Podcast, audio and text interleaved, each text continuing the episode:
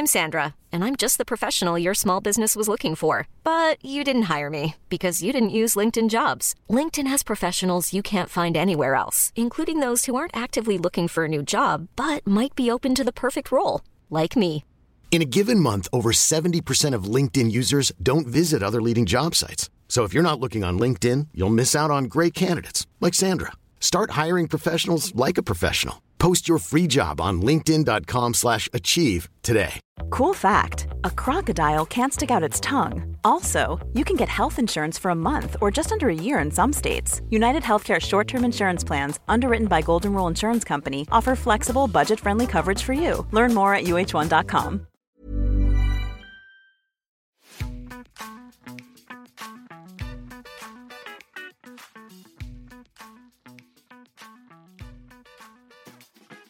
Hello, I can't believe we're already at episode six of our very first podcast series. We hope you found it super interesting and useful so far. Today, we are talking about sync. If you were wondering how sync worked before, you will be thoroughly clued up after listening to this episode. This is an in depth and passionate conversation with Chi Chi and Miranda from Sony Music Publishing. Together, they make up the two sides of sync, creative and licensing. So we thought it would be perfect to have them on the podcast together. Both of them share how their roles differ yet work together. We also cover the differences between working in sync at a publisher like Sony Music Publishing and music supervision at an agency or in house.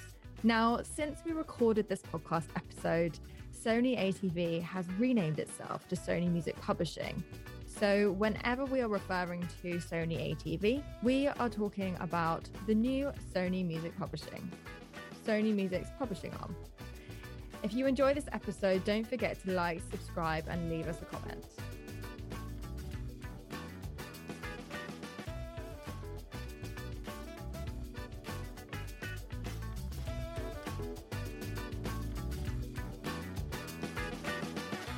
Thank you so much for coming on the podcast this afternoon, Chi Chi and Miranda. How are you both doing today? Really well, thanks. Thank you for having us. Really good. Yeah. Happy to be here. We're happy to have you here too. So, to warm up, we like to start with a couple of short questions. First up, what is the most memorable gig you've ever been to? Mine, without a doubt, was Led Zeppelin at the O2 for the Ahmet Ertegun tribute concert. I think I cried for like 90% of it because I was so overwhelmed. It was amazing. What about you, Chi Chi? Mine is not necessarily one of my favourite artists, but it was just one of the gigs that just blew my mind. It was actually slowthai. It was at York Hall, the boxing arena, and it was just so intense. It was just insane. The performance, the structure of it, the kind of story that they told with it. Obviously, he's just nuts anyway with how he performs, but yeah, it was just such a perfect setting for him. Awesome. I'd like to see him live actually after all of the chat that came out of the NME Awards. I think it was last year. I know.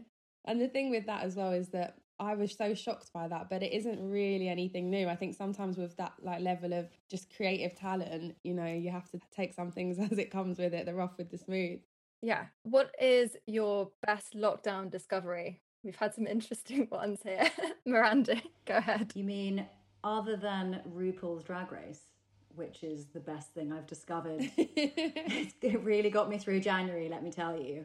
It's like so sparkly and glittery and wonderful, and the program that everyone needs when the nights are dark. Other than that, I've done a lot of home cooking. It's been really fun, like thinking about meals that I missed from going to like restaurants with friends and like trying to recreate food that I love to varying degrees of success. Chi Chi, what about you? I think my best lockdown discovery has been candle making. I will um, make you guys one. Uh, yeah, I'm going to hold you to that. No, do. It's so simple and I just find it so therapeutic. So I now have, I don't even know how many, I'd say gallons of essential oils in my house. I can just see them over there and over there. But um, yeah, I'd say candle making is really enjoyable. Obviously, at the moment, you're just relaxing so much or trying to take time and, you know, really relax in your home. So it's really helping me to do that. And thirdly, who are you listening to at the moment? We've had some really massive albums come out recently, uh, like Arlo Parks and Celeste's new albums dropped, and obviously working with some of the biggest songwriters of all time. I'm curious to know who you're listening to. It's funny you say Arlo Parks and not to plug a Sony ATV writer, but that's who I've been listening to recently because that album is just something else. And then I've been kind of going down a nostalgic route at the moment. So I've been listening to a lot of things that remind me of going to festivals. So I've been listening to the Lumineers a lot. I thought Miranda was just going to say pure rock. I know, I know. It's usually what I do. I mean, I just thought I wanted to like, you know, break the mold a bit. I mean, I am still listening to like a lot of rock, like Royal Blood. Uh, there's a really great band called Cleopatrick who I really annoyingly missed last year, and then we went into lockdown, and I really regret not going to that gig because I couldn't. It was one of those nights where it was cold, and I was like, oh, I'm not going to go. Really regret that now. I'm kind of similar to Miranda. Recently, I've been, it's all been throwbacks. So I've been listening to a lot of like sets, like boiler room sets, and just watching them while I'm doing, you know, cleaning, stuff like that. I've been listening to a lot of that. Children of Zeus, constantly for me. They're one of my favourite bands or groups. And then I've also kind of veered away from listening to albums start to finish. Feel like I've kind of gone more towards playlists that are just specifically about something, which is kind of our bread and butter for our jobs anyway. But just in, you know, my personal life, I listen to Breath Pod playlists on Spotify a lot. It's kind of meditative. So yeah, I'm listening to kind of that type of thing. A lot of ambient electronic music at the moment. Now, we wanted to have both of you on the podcast together. Firstly, because you work very closely together as a team, but also because Chi Chi, you work on the creative side of Sync, and Miranda, you predominantly have a background in the licensing side. So, together, you build quite a nice picture of what Sync is for our listeners. Starting with Chi Chi, can you give a brief overview of what your role is on the creative side and include a little bit about how that works within the publisher? So, I am on the creative side, as you've said, Nikki. I'm a senior sync executive. So, what my role entails is pitching to brief. I work specifically on advertising, but it works across all different sorts of media types. I'll get a brief from a client that would be either a music supervisor or an agency, an advertising agency producer and they would basically specify what they're looking for or you know the realms of what they're looking for and some of the budget and details like that. So from then i kind of delve into our catalogue or our current roster. I might reach out to managers that we collaborate with to see if there's anything pre-release that they're working on or that they've got under their belt collate these ideas streamline them and deliver them to the client. And at that stage the client will then pick some songs if they want to shortlist them. And if they do, then that's great for us. And then maybe go ahead to license and actually use the song. The role within a publisher, specifically, the difference is that we are pitching the copyrights. We're pitching, in my eyes, the words and the music. So I might get a brief which is to do with togetherness as a concept and then rack my brains of our catalogue of what songs lyrically work for that. And then, you know, the client might then choose to go ahead with that, but re record it in a different way. So, the good thing from a publisher's perspective with Sync is that we're always going to get paid, which is great. So, that's how it tends to work in a publisher from my perspective as a creative Sync executive. And Miranda, then you take on the licensing once the tracks have been selected. Tell us a little bit about your side. Yeah, so I um, I'm the senior manager within the Sync team. Um, although I do do some creative pitching, I predominantly do what I would classify as reactionary licensing. By that I mean when a client knows what track it is that they want to use within a production, and that may be because they know it already, or possibly they've had a uh, pitch through from Chi Chi who suggested loads of great tracks and they love one of them and then they want to get a costing for it. So within our team, of which there's I think 12 or 13. Each person handles a different media. So I handle TV advertising and branded content. So TV advertising is pretty straightforward with what that entails. The branded content element is a little bit more wide in its scope. It's predominantly productions and campaigns that are online. Because of that, it means there's a huge variety of the types of uses that a client will want because there's so many different platforms and ways to reach your audience. It can range from a wide reaching advertising campaign that will include YouTube pre rolls and advertising spend on Instagram. So that's sort of like the higher end of online advertising down to uh, a branded live performance could also be something like a branded tiktok challenge which we've been dealing with a lot more of those in the last year as tiktok has gained more of a foothold in the uk market which you know maybe you've done yourself as you know these dance challenges that you start seeing a more sort of collaboratory with a brand. So those are the sort of types of uses i do so, we're speaking to you about the world of sync from a publishing perspective. And before we dive into the process of sync, can you both share a little bit about how you work with other internal teams at Sony ATV? So, Chi Chi, you mentioned um, you know you have to know the roster really, really well, um, and so you may often be working with the A and R team. Yeah, I think the A and R team are probably quite happy that they're working from home now because I think I used to absolutely do everyone's heads in going down to their floor and bothering them for ideas on specific things. No, you're completely right. I do know the roster quite well. Uh, alongside the rest of the team, everyone who's creatively pitching tends to know the roster pretty well. But it doesn't hurt to have the additional kind of input of the A and R team. So what we do is if we are pitching for something, we'll send an internal notification round to our A&R team and then they might be able to come back with some ideas of something specific or maybe a writer who's, you know, collaborating on an artist project or something that we might not be completely across just yet or that we haven't had a meeting with them in a few months so we're not completely across it. So we'll get ideas in through that. But the key way that I really enjoy collaborating with A&R is mainly to do with gigs. So part of our role or part of my role specifically as well is to get down to loads and loads of shows. There's been weeks where Miranda and myself have been literally Monday, Tuesday, Wednesday, Thursday, Friday at gigs with clients or just ourselves. I know those days I was like, oh, we can't do a fourth gig this week. And now I'm like, oh, please, let me go, please. I miss it so much. Oh my god! But um, yeah, so that's kind of what we that what we would do is get down to the gigs, um, maybe bring clients and then let them meet the A and R, and then they can discuss the music or the songwriter or the producer from the A and R perspective. Because I think that really benefits music supervisors to have that background to it as well, rather than it just coming from us as the sync perspective. To hear from the A and R is really helpful. Similarly with the managers, it's always great when you can take a client to a gig and a manager can be introduced to them because then you're building the relationship from another angle and you know when something is in front of you you're much more likely to let it resonate with you and then maybe start something up further down the line. One of the best ways i've collaborated with a&r was we were looking at signing an artist obviously, as everyone's aware, these things all come with a price tag. So it's all about negotiation, and you know, it has to be viable for the business to make this signing or you know, to pay this advance or whatever the caveats of the deal would be. So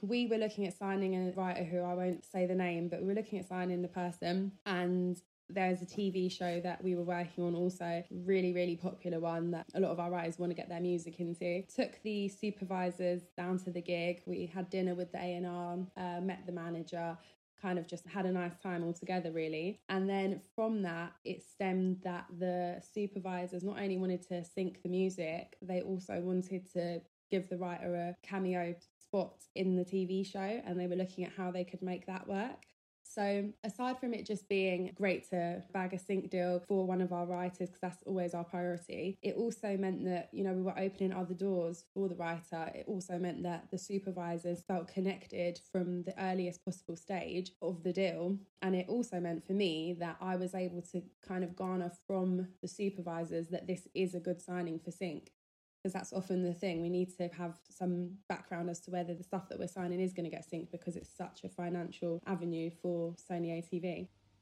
It's interesting that's seen as like an element that managers and writers consider when they sign up to a publisher now it's important for them to get to know the sync team. Often our a&r team will get us involved in a early conversation like Chi Chi's just been explaining so that we can explain to a, a writer and a management team what we do as a department how we can push their music out. And i think it just really speaks to how important sync has become. It's always been important but i think it's really been realized in the last sort of couple of years. Yeah absolutely. I mean i was reading the other day that sync now makes up roughly 2.5% of the industry's income. I mean, that's based on a 2019 stat.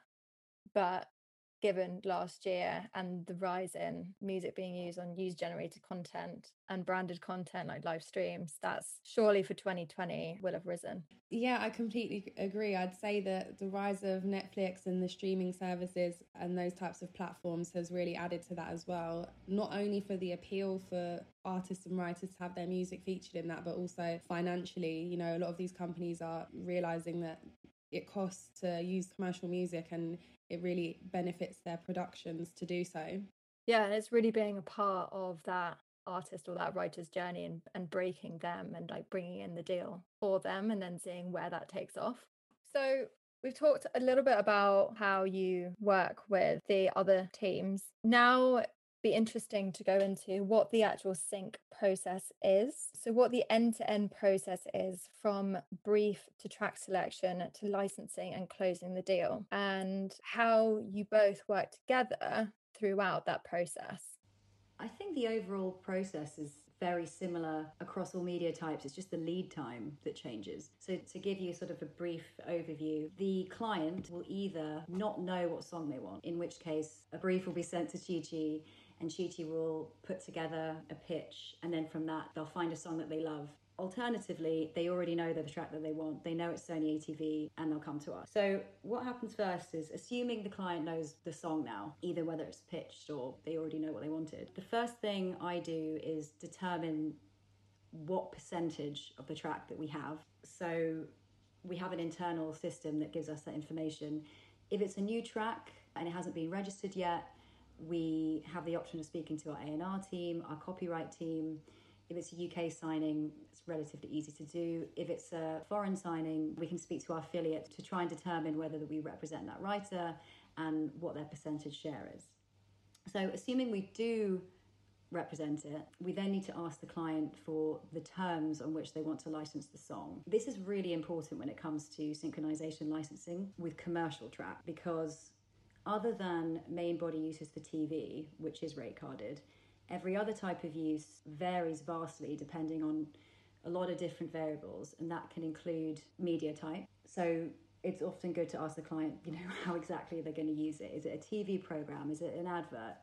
Is it uh, lyric use in a, in a book? There's a lot of different uh, types of use. So it's important to know that too because every person in the team handles a different area. So let's assume it's a TV advert. I'll then need to know the terms, so how long the use is going to be used by the client, uh, the territory of broadcast, where the video is actually going to go. Uh, let's assuming it's a video. Obviously, it could be any other type of use. It could be, like I said, a lyric use um, only on a t-shirt, for example. But basically, we need the license terms. So to summarize that, we need the media, the term, the territory, and the context of use. Based on that, we then can provide a quote.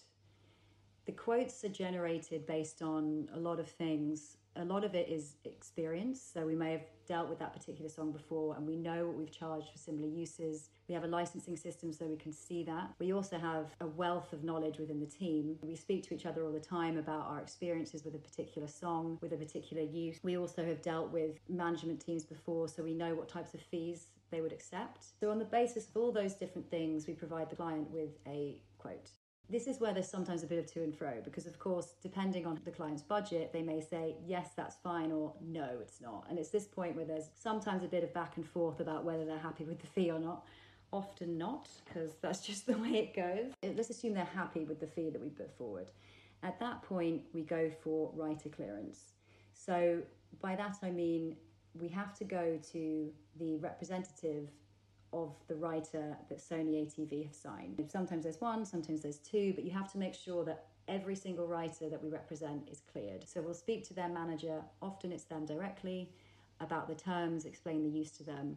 And it's at that point that they can either say, yes, that's fine, no, I don't want to do it. There's lots of reasons why they might say no. It's either a financial or creative issue. Financial is a bit easier to deal with because, of course, you can then go back to the client and say, actually, we need a little bit more money for this. If it's creative, it tends to be a bit more of a problem because that's much more difficult to change. It may be that a writer doesn't want to be aligned with a particular brand, for example.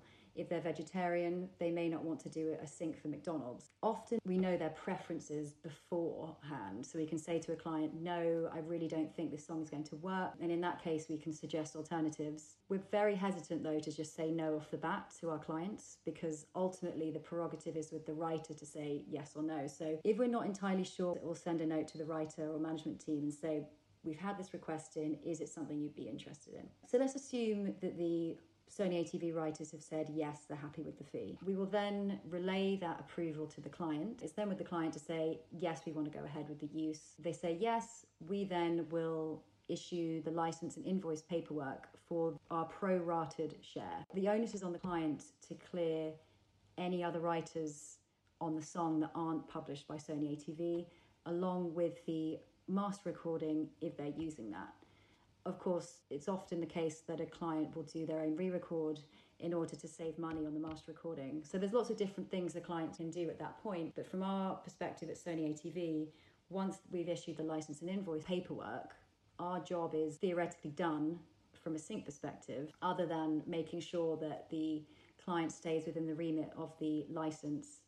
For example, they don't go over the term. If it's just uh, a TV advert, making sure that the use isn't online if they haven't sought clearance for that. So, yeah, that's uh, pretty much the end to end process. There's other little aspects that come in, you know, with the royalty team being involved on the back end, paying the client and things like that. But um, in terms of the sync department end to end, I think that's pretty much it. Unless Chi have I, have I missed anything, Cheech? No, I think the only thing that I would add would be at the very initial stages of the process, how the brief even gets kind of on our desks or in front of us. And that tends to be that an advertising agency, again in the context of advertising, will liaise with the brand, which is their client. They will come to terms with, you know, the idea of what they want. That will then be filtered through a strategist and a producer. And then that will then go to a music supervision company who will kind of pull it apart and really, really filter down what the client wants because often they might not be talking in musical terms. They might just be talking about a feel or an energy that they want. So then they'll then filter it down and they will share that across the board with all of the publishers and labels, both major and independent. So the music supervisor has a massive job in this instance because if you get 10 songs from all of the majors and then however many indies on you know label side and publishing and then that's when miranda um, kind of explained from there basically. So at that stage everybody will pitch the music supervisor will fill one size fits all seemed like a good idea for clothes. Nice dress. Uh, it's a it's a t-shirt. Until you tried it on same goes for your healthcare. That's why United Healthcare offers a variety of flexible, budget friendly coverage for medical, vision, dental, and more. So, whether you're between jobs, coming off a parent's plan, or even missed open enrollment, you can find the plan that fits you best. Find out more about United Healthcare coverage at uh1.com. That's uh1.com. Many of us have those stubborn pounds that seem impossible to lose, no matter how good we eat or how hard we work out my solution is PlushCare. PlushCare is a leading telehealth provider with doctors who are there for you day and night to partner with you in your weight loss journey. They can prescribe FDA-approved weight loss medications like Wegovy and Zepbound for those who qualify. Plus, they accept most insurance plans. To get started, visit plushcare.com slash weight loss. That's plushcare.com slash weight loss. I'm Sandra, and I'm just the professional your small business was looking for. But you didn't hire me because you didn't use LinkedIn jobs. LinkedIn has professionals you can't find anywhere else, including those who aren't actively looking for a new job, but might be open to the perfect role, like me. In a given month, over 70% of LinkedIn users don't visit other leading job sites. So if you're not looking on LinkedIn, you'll miss out on great candidates like Sandra. Start hiring professionals like a professional. Post your free job on linkedin.com slash achieve today. Hey, it's Ryan Reynolds, and I'm here with Keith, co-star of my upcoming film, If, only in theaters May 17th. Do you want to tell people the big news? All right, I'll do it. Sign up now and you'll get unlimited for $15 a month in six months of Paramount Plus Essential Plan on us. Mintmobile.com slash switch. Upfront payment of $45 equivalent to $15 per month. Unlimited over 40 gigabytes per month. Face lower speeds. Videos at 480p. Active Mint customers by 531.24 get six months of Paramount Plus Essential Plan. Auto renews after six months. Offer ends May 31st, 2024. Separate Paramount Plus registration required. Terms and conditions apply if rated PG. filter it. So, Tutu, you actually also worked agency side in music supervision at BBH when you very first started out and then moved to Massive Music. So, you're actually quite familiar with the music supervision side as well. How does working at an agency differ to your role within a publisher? Yeah, that's a great question, actually. I've loved all of those places that I've worked equally. I must say, like, Sync is just the best area to work in, I think. But the main difference that I have found is the agency that you have when you work at a publisher's and you're pitching to brief, you're pitching to a music supervisor who, as I said, is then going to collate ideas from all of the different labels and publishers and then filter it down. So that's the the main difference is that you kind of have a lack of agency over what musical choices are made. All you can do is put forward your best suggestions which is great. You get a lot of freedom to be creative. And I'd say that's what the other difference is is that when you're working at the publisher or the label, specifically, obviously for me, a publisher, I kind of have a lot of license to be creative with my ideas. I'm not restricted necessarily by anything. Whereas a supervisor, especially an in house agency supervisor like the wonderful team at Black Sheep Music, you have a lot to answer for within your team and within your organization because you've got the producers, the strategists, the brand, the client, everyone kind of behind you. So I'd say those are the kind of key differences. In terms of process, it's pretty much the same everywhere, but it's been really, really interesting and helpful for me. And I'd encourage anyone who is kind of starting out in sync to try and do some placements or internships across the board of every step of the music supervision process and the sync process. And a couple of projects that you guys have been working on recently. Um, so, firstly, there was the Burberry commercial, which Miranda you worked on last year, which is features a really cool rework of the Gene Kelly classic "Singing in the Rain," and it's also really beautifully shot as well in what looks like Brick Lane. So, tell us a little bit about what your role was in making that happen. Yeah, I actually think that was my favourite sync that I worked on last year. It just came out so beautifully. And the re record by Drea Mack, who's a London based rapper, is just amazing. I think it added a really kind of fresh and youthful interpretation of a really classic track. But that came through to me in maybe September or, or October of last year. And it was one I worked on for about two months. The agency got in contact with me. They already knew they wanted Singing in the Rain, but they weren't sure on the version that they wanted. We'd already been talking about re records, but they weren't entirely sure what they wanted. So the initial thing that I started handling was the fee negotiation because the type of use changed dramatically from the initial use to what it ended up being. Um, so initially, it was meant to be a much smaller campaign to what it ended up being, which was like a huge international advert. And I'm really pleased about that, uh, not only for our writers, but because I think it deserves to be that. Given the creative, I think given how it ended up, you know, it deserved that platform because it's just beautifully shot. So it ended up being a huge online campaign. But in order to get there, there was a lot of to and fro, like I said, on, on the terms, which meant fees that we were putting forward had to be rejigged every time because, as I mentioned earlier, sync fees are hugely variable. So, for example, the fee difference between, um, let's say, a one year online advertising campaign for a big brand is hugely different in terms of fee from, let's say, six months on Burberry's Instagram, for example. Huge fee difference. So it was a bit of a job sort of trying to work out what would be a fair fee given, I mean, it's a huge track. Everyone knows singing in the rain and, and of course burberry is a internationally recognized brand so that was a lot of to and fro the other bit of the use that was I really loved was hearing all the re-records that came in. It wasn't a yes first time. So the first re-record that they sent over wasn't the one they went with in the end. I think we ended up backing and forthing about maybe it could have been about 20 re-records that I heard for it.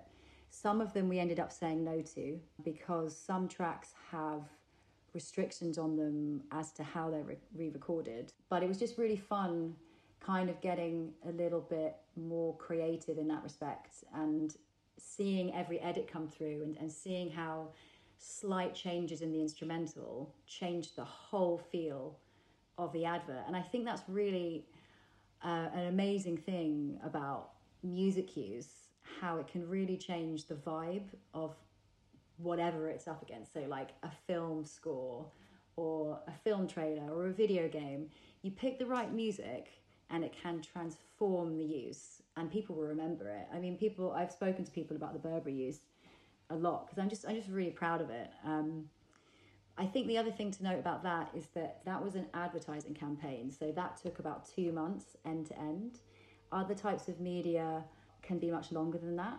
Did they specifically ask for a re record, or was that something that you worked with them and kind of felt would be the best fit for the advert?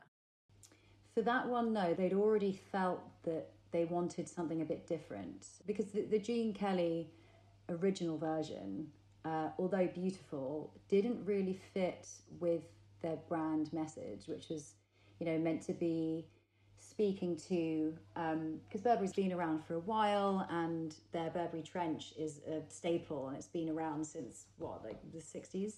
But they wanted to sort of revamp that. So the idea was kind of tied in with their product message, which is something that's old but is still relevant, giving it a modern twist. So I, that's really where the idea for rejigging Singing in the Rain came from. Originally, they weren't sure what vibe they wanted to give it. Originally, it was going for a different genre style, put it that way. Some of them were a bit more a cappella, some of them were almost a bit more gospel, which were really beautiful. And who knows, maybe they'll find a place in something else because they were really amazing re records. But in the end, I think they wanted something that would work better with the dance routine and the flow of the advert. So the song choice was very much married to the choreography. And also, like I said, the brand message, bringing you know a new lease of life to something new, and adding a sort of more youthful interpretation, I suppose. Yeah, it's a really beautiful one. The other project which stood out last year is McDonald's I'm Loving It Live Festival, which was a virtual three day event featuring some really big names. And it happened over the Halloween weekend. So there was Becky Hill performing, then we had Stormzy. Stormzy was there, Lewis Capaldi. There was something like five or six artists involved, and each artist was doing a full set, so 12 songs a piece. And they came to us a week before. Effectively, I had maybe five and a half days to clear upwards of 30 songs. I think it ended up being 45 songs or so in the end um, because.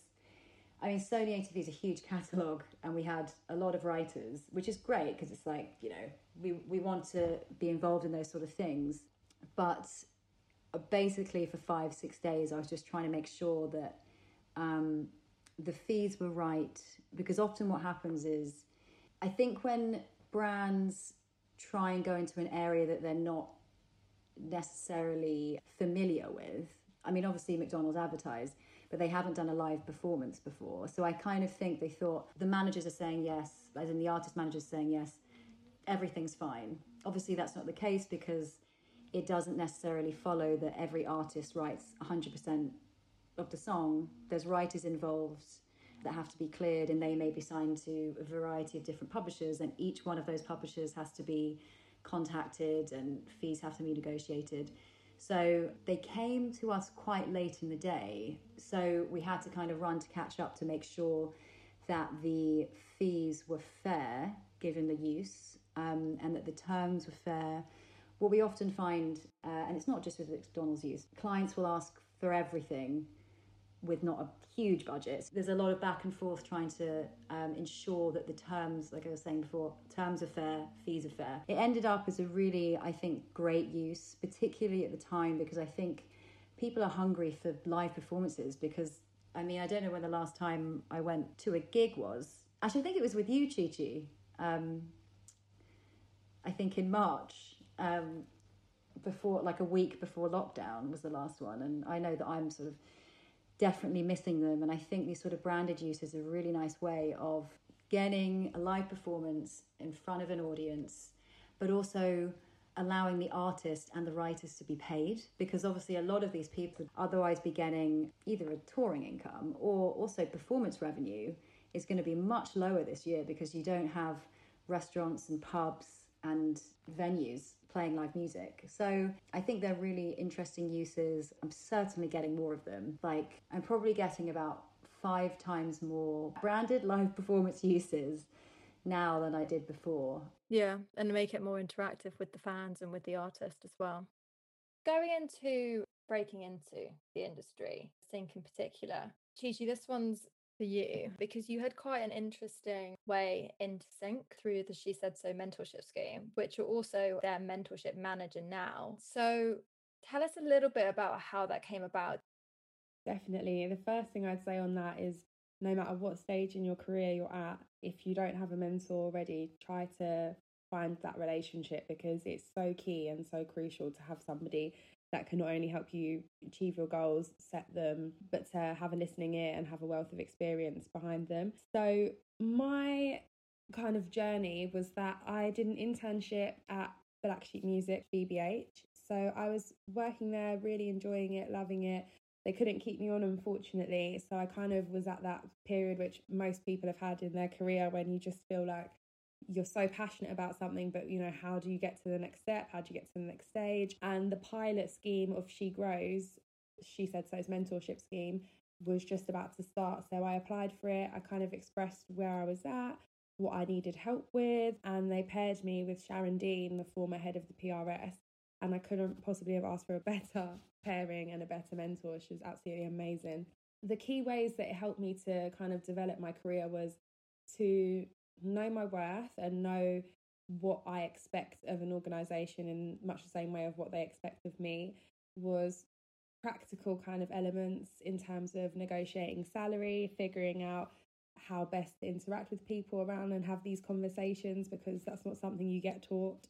So that was really important for me. And um, it kind of helped me to decide what area I wanted to be in. Um, after I left Black Sheep Music, I went to Massive Music, which is again an international music supervision organization, and I loved it there. But part of me felt like a little bit insecure in you know my role because I was on a rolling contract. I felt like what's the best thing for me at the time, and having talked through these feelings with my mentor, I was able to decide that when I had the offer from Sony ATV that the security and the name was more in line with what I was after. So that kind of really helped me. As I said, initial stages, I was one of the first mentees. Since then, I was a mentorship manager for the scheme.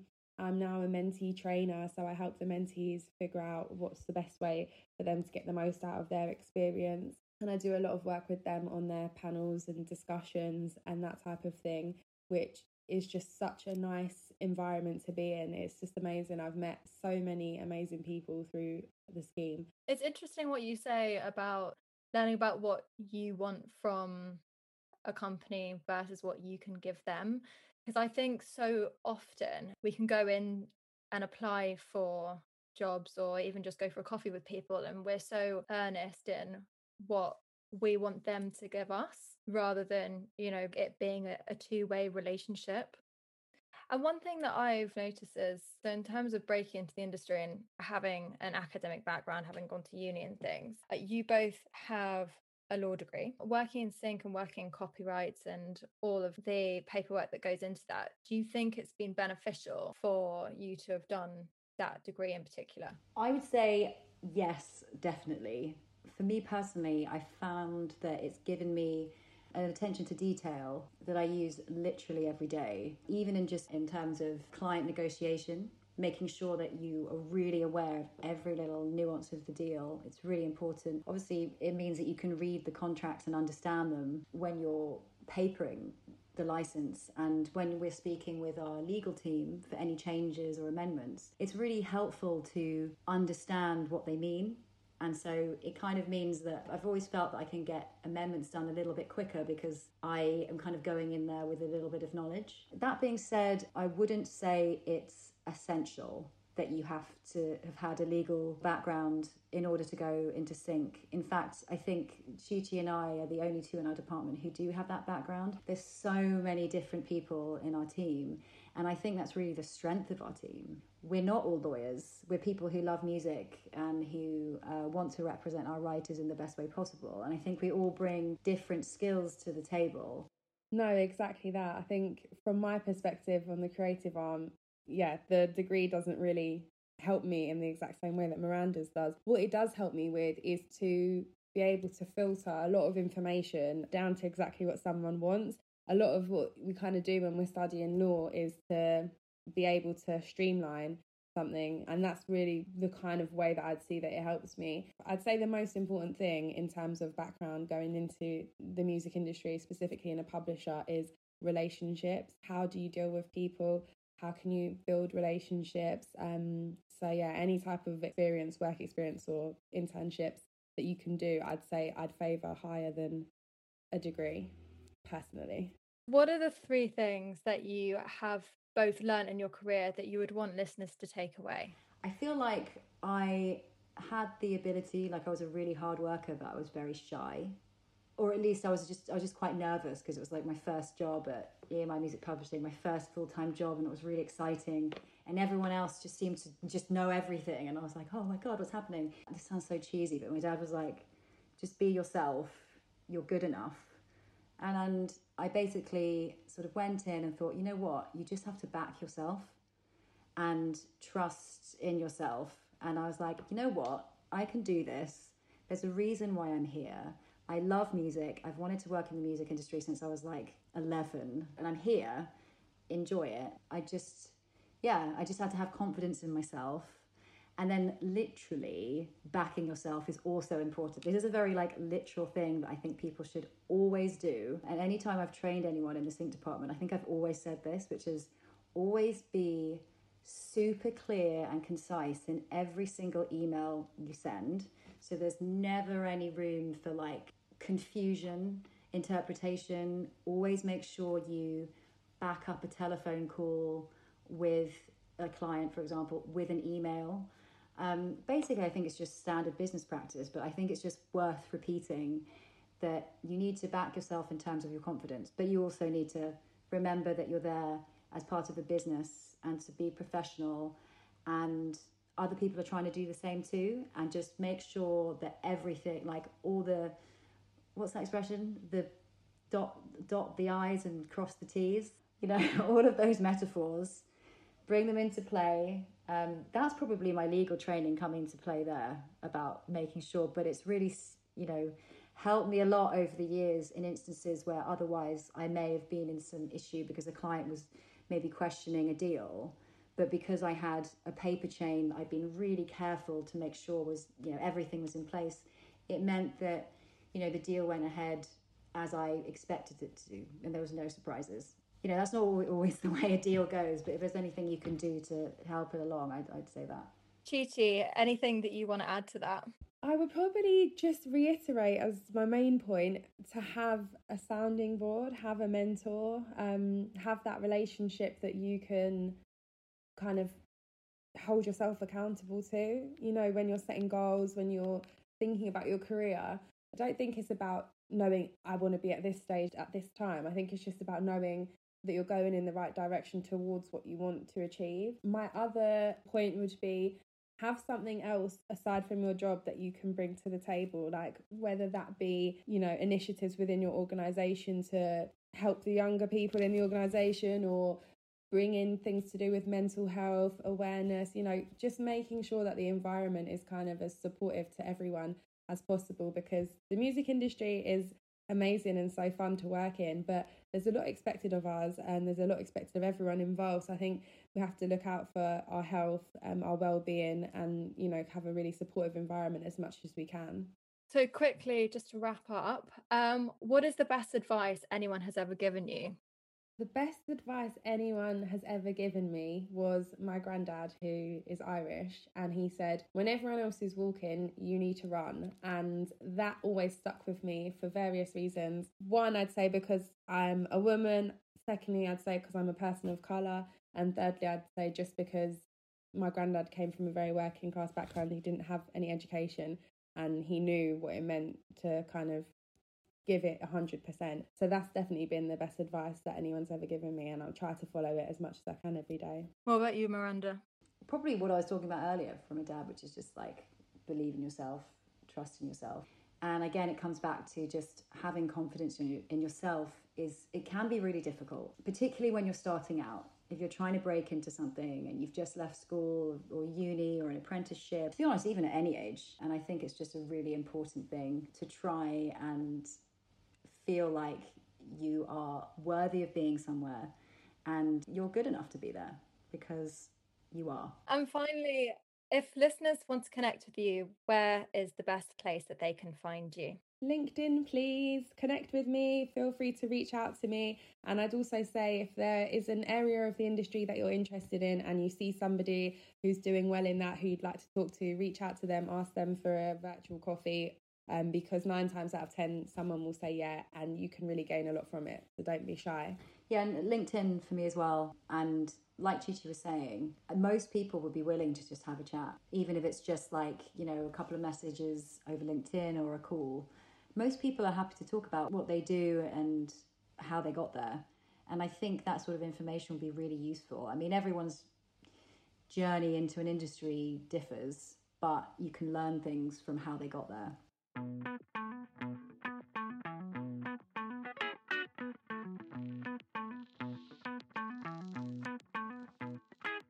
The Mellow Compass podcast is produced by the wonderful Rosie Bennett to keep updated on the latest episodes, hit like and subscribe, and we'll see you next time.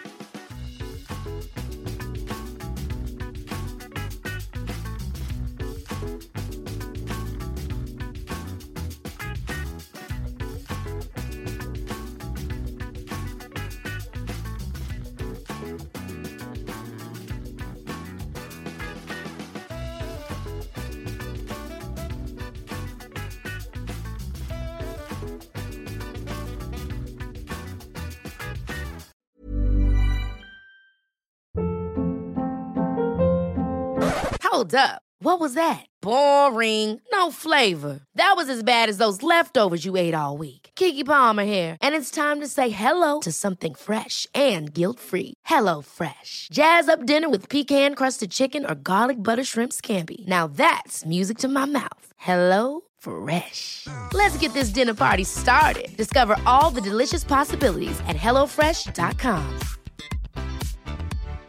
If you're looking for plump lips that last, you need to know about Juvederm lip fillers. With Juvederm Volbella XC and Juvederm Ultra XC, your lip look, whether it's subtle or bold, can last up to one full year with optimal treatment and no additional maintenance. Find a licensed specialist and see if it's right for you at juvederm.com today. That's J U V E D E R M.com. Add fullness to lips in adults over 21 with Juvederm Volbella XC or Juvederm Ultra XC. Do not use if you have severe allergies or a history of severe allergic reactions, or if you're allergic to lidocaine or the proteins used in Juvederm. Tell your doctor if you have a history of scarring or taking medicines that decrease the body's immune response or that can prolong bleeding. Common side effects include injection site redness, swelling, pain, tenderness, firmness, lumps, bumps, bruising, discoloration, or itching. As with all fillers, there's a rare risk of unintentional injection into a blood vessel, which can cause vision abnormalities, blindness, stroke, temporary scabs, or scarring. For full important safety information, visit juvederm.com. Planning for your next trip? Elevate your travel style with Quince. Quince has all the jet setting essentials you'll want for your next getaway, like European linen, premium luggage options, buttery soft Italian leather bags, and so much more. And is all priced at 50 to 80% less than similar brands. Plus, Quince only works with factories that use safe and ethical manufacturing practices. Pack your bags with high-quality essentials you'll be wearing for vacations to come with Quince. Go to quince.com slash pack for free shipping and 365-day returns.